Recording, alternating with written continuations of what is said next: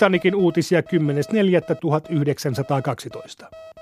Maailman suurin ja uudenaikaisin matkustajahöyrylaiva RMS Titanic on aloittanut tänään neitsytmatkansa Southamptonista kohti New Yorkia. Kapteeni Smith saapui alukselle aamulla kello 7.30 taksilla ja pian sen jälkeen Titanicin lippu The Blue Ensign nostettiin aluksen perän lippusalkoon. Aamulla pidettiin myös kauppakamarin säädösten mukainen pelastusveneharjoitus. Se pidettiin vain kahdella veneellä, sillä niitä tuskin koskaan tullaan tarvitsemaan. Alun perin Titanicilla piti olla 64 pelastusvenettä, mutta määrä vähennettiin 20, että matkustajille jäisi hyvin tilaa oleskella kannella. Laivan hiililaarissa numero 6 havaittiin tulipalo, mutta tarkastajat eivät puuttuneet siihen.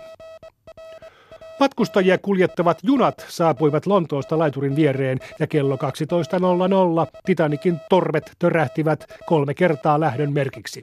Viisi hinajaa lähti vetämään alusta ulos laiturista. Heti lähdössä Titanic oli vähällä joutua onnettomuuteen, sillä sen potkureiden voima irrotti laiturista pienen New York-höyrylaivan, joka oli vähällä ajautua päin Titanicia. Suomalainen matkustaja Carl Myyri näki tapauksen ja kertoo, että New Yorkin kiinnitysköydet olivat katkenneet Titanikin potkureiden käynnistyessä. Jo illalla Titanic saapui Ranskaan Cherbourgiin, missä siihen nousi joukko matkustajia.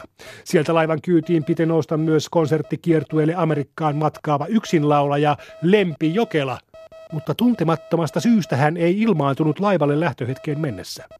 Emme ole tavoittaneet Jokelaa kommentoimaan pois jääntinsä syytä. Konserttilippuja ei kannata vielä palauttaa. Jokela saattaa saapua Amerikkaan jollain nopeammalla höyrylaivalla. Esimerkiksi Lusitania taittaa matkan jopa kaksinkertaisella nopeudella.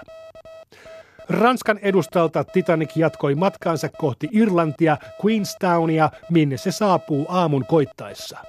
Asiasta lisää nettisivuillamme yle.fi Titanicilla.